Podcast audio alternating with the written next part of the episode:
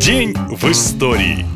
23 августа 1843 года, а возможно 44 классик французской литературы Александр Дюма прочел в утренней газете любопытную заметку. В ней говорилось об уголовном деле и некоем мужчине по фамилии Аллю, который перед смертью рассказал удивительную историю. До сих пор никто не знает, действительно ли это случилось 23 августа, или кто-то придумал красивую легенду. Но известно, что именно сообщение об этом преступлении вдохновило гения сочинить сочинить один из самых известных и любимых всеми читателями приключенческих романов. Вы, наверное, догадались, что речь идет о произведении «Граф Монте-Кристо». Дюма нередко писал на основе реальных фактов, правда, в процессе уходил от них довольно далеко. Так случилось и с таинственным графом, которого на самом деле не существовало. И все же эта история не выдумка, и сегодня мы о ней вспомним. Дело было в 1807 году. В небольшом французском городке обычный сапожник Франсуа Пико влюбился в богатую и красивую девушку Маргариту. Она ответила взаимностью, и пара готовилась к свадьбе. Но их счастью помешала зависть трактирщика по фамилии Лупиан. Он подговорил дружков Салари и Шабара написать донос на Пико. Сапожника обвинили в том, что он английский шпион, и бросили за решетку на много лет. А прекрасная Марго поплакала, да и вышла замуж за трактирщика. В темнице оклеветанный жених познакомился со священником из Италии. Его звали отец Тори. Ему стало жаль сапожника, они сдружились, и священник написал завещание в пользу Пико, рассказал, что спрятал клад и потом благополучно скончался, то ли от старости, то ли от болезни. После свержения Бонапарта, через 7 лет после ареста, Франсуа наконец вышел на свободу. Он вступил в права наследства, отправился в Италию и нашел сокровище Тори. Там же ему удалось напасть на след бедняги Антуана Алю. Он присутствовал в тот момент, когда писали написали злосчастный донос и выложил узнику всю правду за несколько монет. В голове Пико сложилась ужасная картина, и его охватило желание отомстить обидчикам. Он прибыл в Париж и первым делом устранил Салари и Шабара. Одного заколол ножом, а второго просто отравил. А вот трактирщику Франсуа собирался мстить медленно и очень жестоко. Он устроился официантом в его ресторан и соблазнил дочь Лупиана от первого брака. Затем подстроил свадьбу опороченной девушки с неким дворянином, но в последний момент выяснилось, что жених обычный уголовник. Разразился жуткий скандал, и невеста, не выдержав позора, покончила с собой. Но и на этом Пико не остановился. Он подбил сына трактирщика на ограбление, и тот попал за решетку. Ресторан Франсуа спалил, а хозяина в конце концов зарезал. Но месть не принесла графу ни счастья, ни удачи. Как-то ночью его подстерег тот самый Алю, который узнал о кладе. Он сначала пытал беднягу беднягу в каком-то подвале, а потом убил его и сбежал с деньгами в Англию. В 1828 году он признался во всем на предсмертной исповеди, да еще зачем-то записал весь свой рассказ. Спустя 15 лет документ попал в газеты, а по другой версии лично в руки Александра Дюма. И его талант и фантазия превратили кровавую уголовную разборку в самый известный романтический триллер в истории литературы. На этом сегодня все. Больше фактов и загадок в следующем